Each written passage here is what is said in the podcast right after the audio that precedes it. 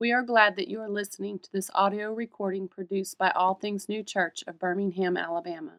During our worship service, before the sermon, three passages were read from the Bible Psalm 104, verses 24 through 35, John chapter 15, verse 26 through chapter 16, verse 15, and Acts chapter 2, verses 1 through 21.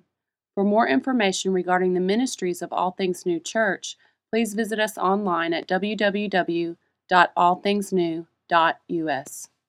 Here's an email that my mother sent me on my birthday this year. Happy birthday, Aubrey. As I was sitting here at 4:25 a.m., I happened to recall the day of your birth. It went something like this. I had a morning doctor's appointment around 10 o'clock. Alice kept D, that's my brother, and Monica went to kindergarten. The doctor told me the usual you won't have the baby this week. Tell your husband to buy you some chocolate Easter candy. I had only gained 11 pounds and he thought I should gain a little more.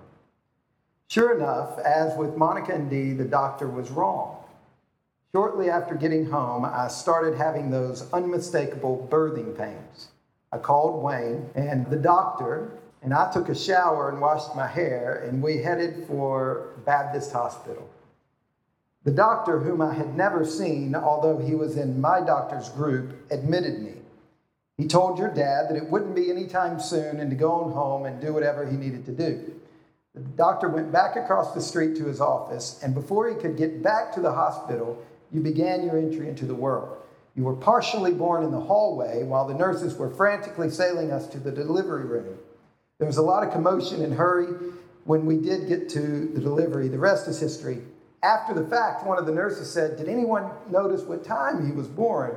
And I said, "It was 4:25." The clock was right in my view.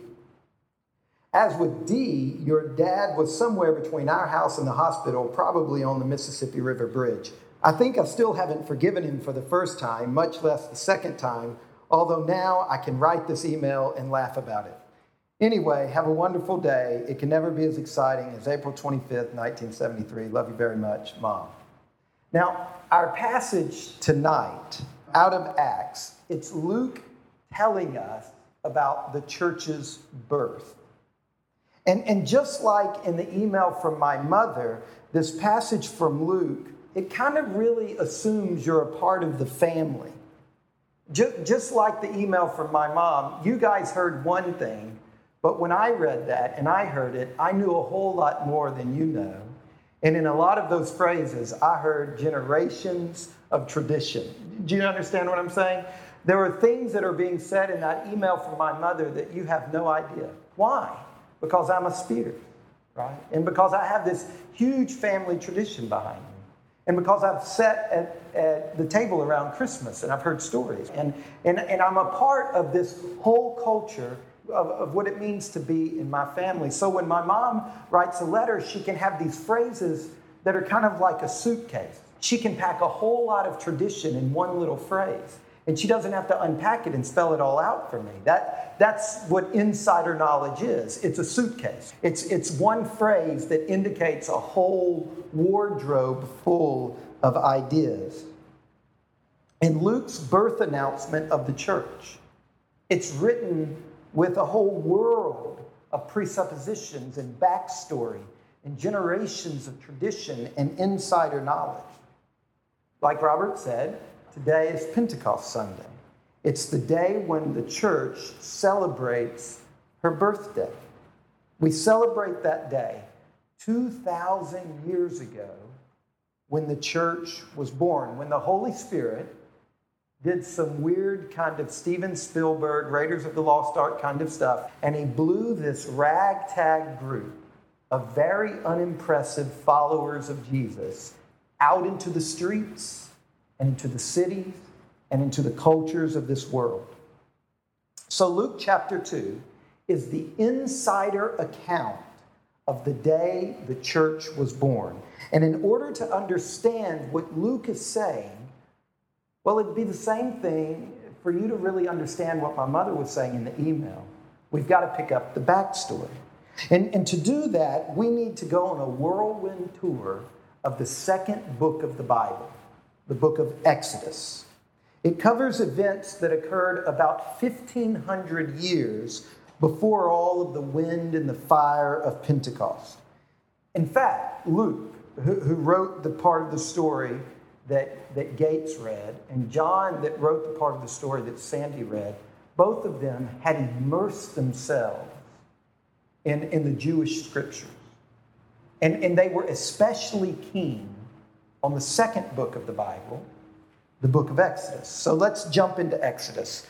One day, Moses is a shepherd, and he's in the wilderness around the base of a mountain called Mount Sinai, and he comes up to this bush, and this bush is on fire, but it's kind of weird. It's not like burning up. And so he gets closer to try and figure out exactly what's going on here, and he quickly discovers that he's in the presence of God. That somehow, in some weird way, remember we talked about this last week, that heaven and earth are overlapping, interlocking dimensions of the same reality. That somehow, in that bush with that fire, heaven and earth were overlapping and interlocking, and the veil that separates heaven and earth was split apart, and somehow God was manifest in the fire of that bush. So God tells Moses to get the people of Israel, they're in Egypt, they're slaves, and to bring them back to that mountain to worship him. So Moses goes and gets the people of Israel. He rescues them from Egypt. You can see this in the Disney movie, Prince of Egypt, tells all about it. He rescues them and he brings them back to the base of the mountain, and they encamp around the base of the mountain. And while they're encamped around the mountain, God descends up on the mountain in the form of a thick cloud, thunder, lightning, and fire. And he gives Moses 10 commandments. And then after he gives him 10 commandments, he tells him to build a very special and very particular tent. And they call it the tabernacle. And he tells him, Moses, you build this tent because when you do, in a, in a unique way, I'm going to descend from this mountain to that tabernacle. And then as you go on your journey to the land that I'm promising to give you, I will dwell among you. However, before the people build the tabernacle, there's a disaster. The Israelites get all of their jewelry, their gold rings and their earrings and their necklaces and their nose rings and whatever kind of freaky gold stuff they had, and they boil all that gold and they make a cow out of it, a baby calf. And then they bow down and worship that calf as an idol. They betray God. They trade him in for something they can see and feel and taste and touch. Now, in response, God tells Moses, My presence will not go with you into the promised land. And Moses intercedes. And in a very famous passage of scripture that's very important for what's going on in Acts chapter 2, Moses says this to God If your presence will not go with me, do not bring us up from here. For how shall it be known that I have found favor in your sight, I and your people? Is it not in your going with us that we are distinct? Is it not when you go with us that we are distinct from every other people on the face of the earth? So God relents, the people repent, they build the tabernacle, and the book of Exodus concludes with the glory of God descending into this tabernacle. Exodus chapter 40, this is how it goes. The cloud covered the tent of meeting. That's the tabernacle. And the glory of the Lord filled it. And Moses was not able to enter the tent because the cloud settled on it. And the glory of the Lord filled it. For the cloud of the Lord was on the tabernacle by day, and fire was in it by night, in the sight of all the house of Israel throughout their journey. So Israel sets out, and we've got lots of other parts of the Old Testament that tell us the story, and they head toward the land in a very circuitous route 40 years worth of wandering to this land that God had promised them. Now, fast forward about 500 years. Israel's in the promised land, and they built a temple. And they're dedicating the temple to God. When all of a sudden, what happens, Glenn? The glory of God. Same thing, right? God descends on the mountain, God descends to the tabernacle, God descends to the temple. And it fills the temple, and it's so thick. Listen to how First King describes it. And when the priests came out of the holy place, a cloud filled the temple, so that the priests could not stand to minister because of the cloud, for the glory of the Lord filled the house of the Lord.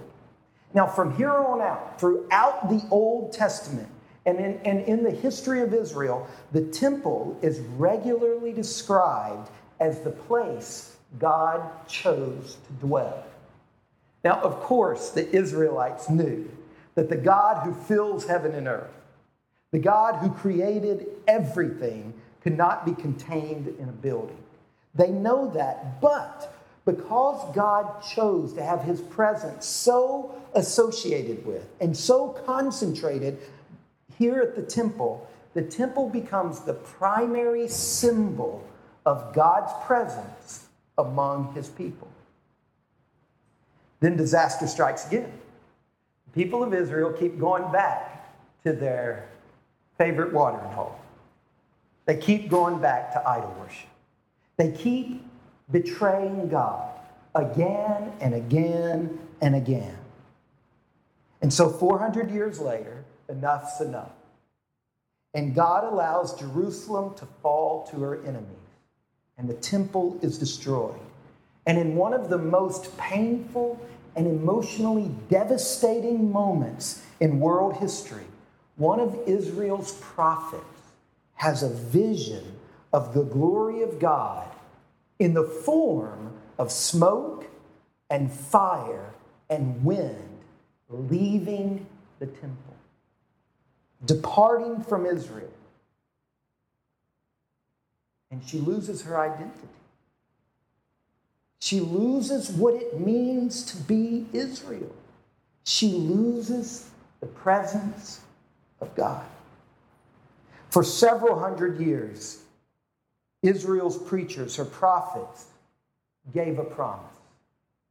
They promised that God, his presence, would return to Israel. Now, one of the most famous promises is Ezekiel 37. It says, My dwelling shall be with you again.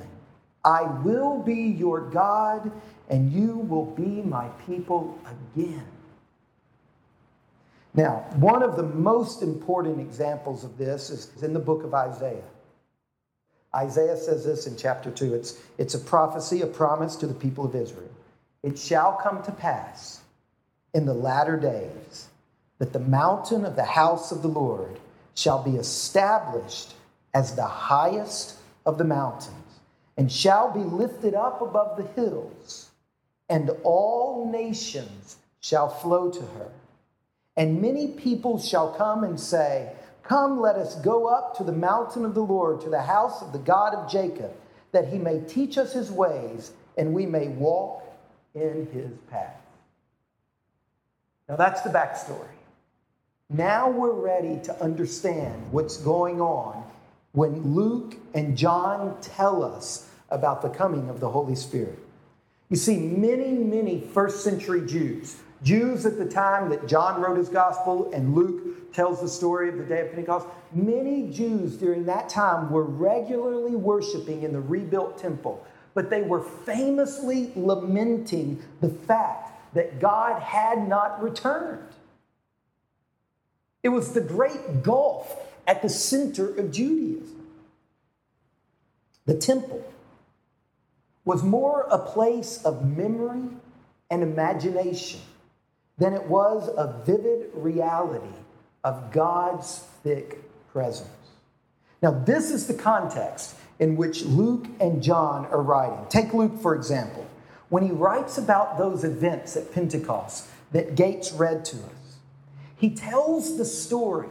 Right? It's like my mother telling the story of my birth. She could have given a thousand other details. She could have told the same story, the same truth, the same historical event. She could have told it from many different perspectives, but she told it from the perspective of mom. When Luke tells the story of what actually happened on that day, he tells it in a particular way to awaken all of those old stories of God filling the temple, filling the tabernacle with his glorious presence, the wind from heaven filling the house, the tongues of fire. Luke is telling us this event, this day of Pentecost, this is the glory of the Lord coming back to fill the temple. He's making a very particular point. He's telling us the pillar of cloud and the fire have returned to lead the people through the wilderness. This is the restoration that all of Israel has been leaning forward and waiting for. And this is critical for us to understand what or who the Holy Spirit is. The Holy Spirit, in other words, is the personal presence of God Himself returning to His people.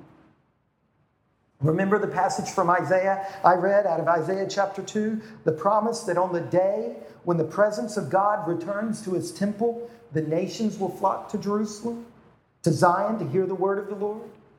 When God refills the temple with His presence, then God's power and God's grace would reach out and summon people from every nation under heaven? Luke says, yes. That's precisely what happened. That's what Gates read us in verse 9. Parthians and Medes and Elamites and residents of Mesopotamia, Judea, Cappadocia, Pontus, Asia, and the list goes on and on and on. The outpouring of the Spirit of God at Pentecost meant that God had fulfilled his promise to dwell once again personally among his people. But his dwelling is in a radically new way. It's no longer in a building of brick and mortar. It's no longer isolated to a piece of geography in the Middle East. No longer, when we talk about God's temple, are we talking about a singular physical building. Israel's temple was just a signpost pointing into a foggy future. It was, it was a signpost pointing into the distance to something greater, to God's desire to dwell among his people, to live in the hearts and the lives of individuals. God's intention all along was to overflow the banks of the nation of Israel into the whole world, to bless all of the nation. In other words, God's Holy Spirit is the personal presence of God Himself returning to His people not for their own sake, but for the sake of the world. In Acts chapter 2, the moment that God's Spirit returns to his people, they're blown out of the room. I mean, quite literally, it's amazing. This wind and fire comes in, and then they explode out of the room like horses at the Kentucky Derby. They jump out of the room, and the next thing you know, they're in the streets, they're in the cities, they're in all over, they're declaring Jesus Christ, not merely the God of Israel, but the universal Lord and the universal Creator. And then there's our passage in John. Sandy read to. John chapter 15, starting in verse 26. When the Helper comes, that's Jesus talking about when the day of Pentecost occurs and the Holy Spirit comes. When the Helper comes, whom I will send to you from the Father, the Spirit of truth who proceeds from the Father, he will bear witness about me. And you will be my witnesses. You see, the church was born with a mission to the world. In the book of Acts, it starts out in the city of Jerusalem. That's page one of the book of Acts. But the very last page of the book of Acts is Paul sitting in Rome. And the book of Acts is about this incredible geographic expansion of Christianity, exploding from a particularly Jewish thing into a worldwide phenomenon. There's this programmatic statement at the book of, in the beginning of the book where Jesus says, You will be my witnesses in Jerusalem, Judea, and Samaria, and to the ends of the earth. And it ends up being an outline for the book.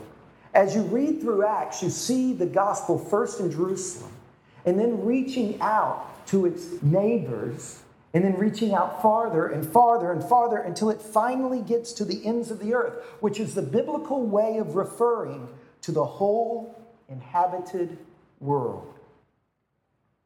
And since that day, Christianity has grown. I mean, think about how amazing this is. That was a few unimpressive people in a backwater colony of the Roman Empire. And here we are,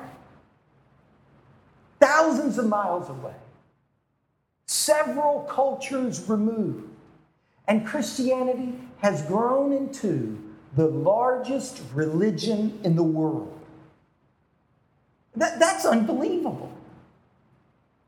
Philip Jenkins is the distinguished professor of history and religious studies at Penn State. He says there are 2 billion Christians in the world today. That's one out of every three living human beings. And Christianity is growing at a staggering rate. In Africa alone, in the year 1900, there were 10 million Christians. A century later, in the year 2000, there were 360 million Christians.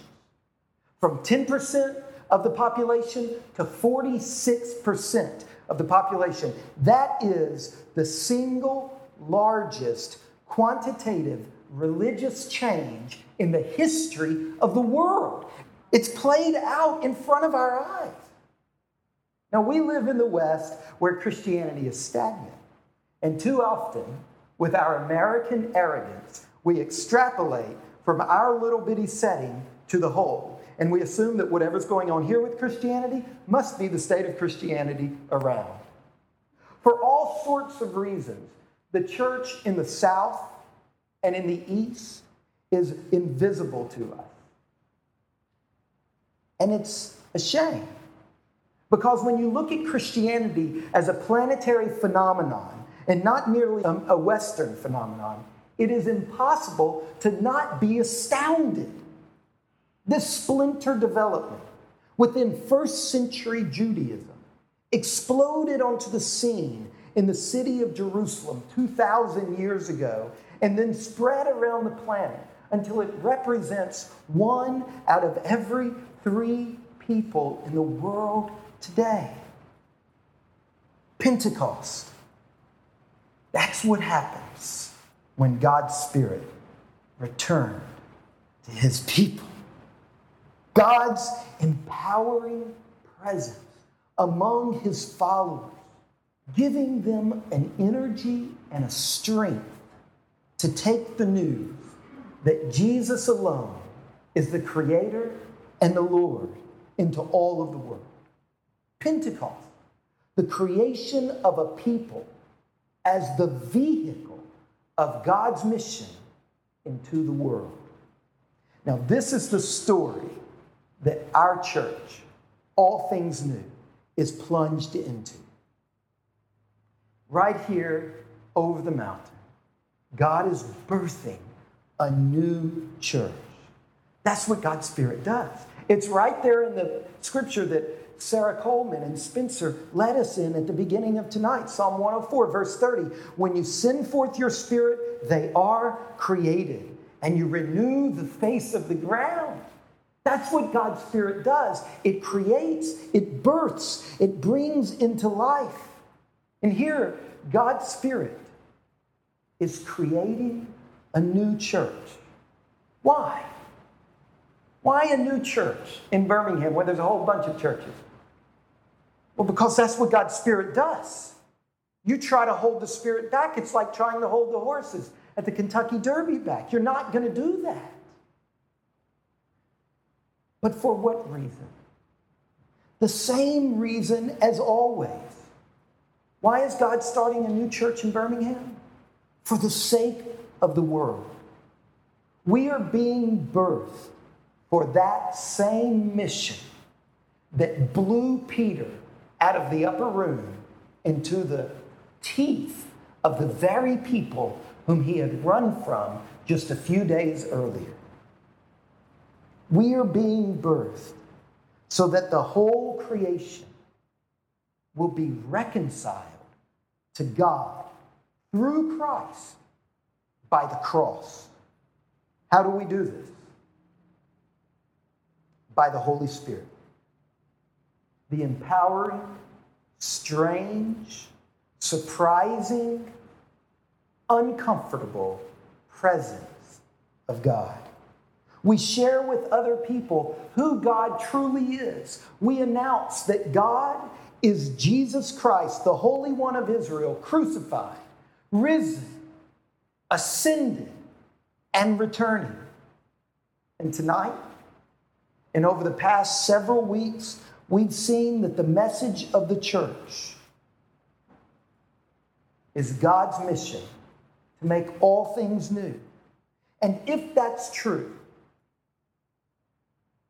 it calls us away from asking, How does God fit into my life?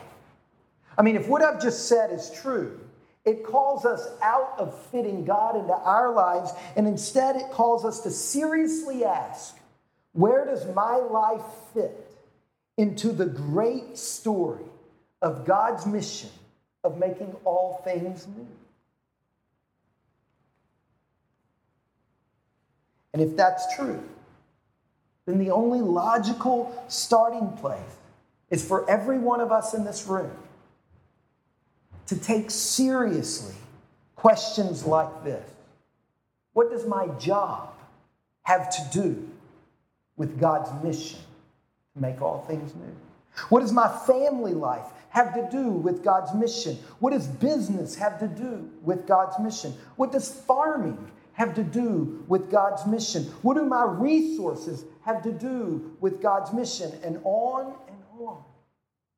And so, as our church follows God on his mission to reconcile his creation to himself, as we take these sorts of questions seriously, there's going to be joy and there's going to be suffering.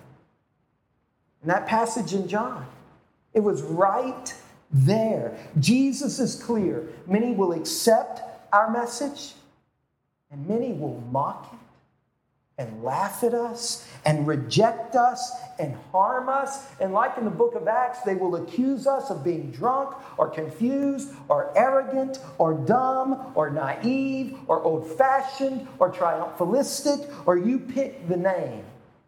But in the midst of it all, when our church commits itself to join God on His mission, then we will experience the reality of God's presence. The personal, powerful presence of God Himself. And it will transform us, it'll train. The Holy Spirit inside of us will do things and, and transform us as individuals and as a group into effective, relevant witnesses. And as we open ourselves up to God's presence in our midst, we surrender our pride and our own agendas, and we join God on His mission we might be accused of being drunk too. Because we'll discover that heaven and earth are indeed overlapping and interlocking, and God's Spirit is indeed present to lead us and to guide us and to speak to us personally. And like we heard in Scripture, to give us dreams and visions, God's Spirit will empower us to live radical lives in our streets, in our cities, in our cultures, to the ends of the earth. That's the story of our birth. Let's pray.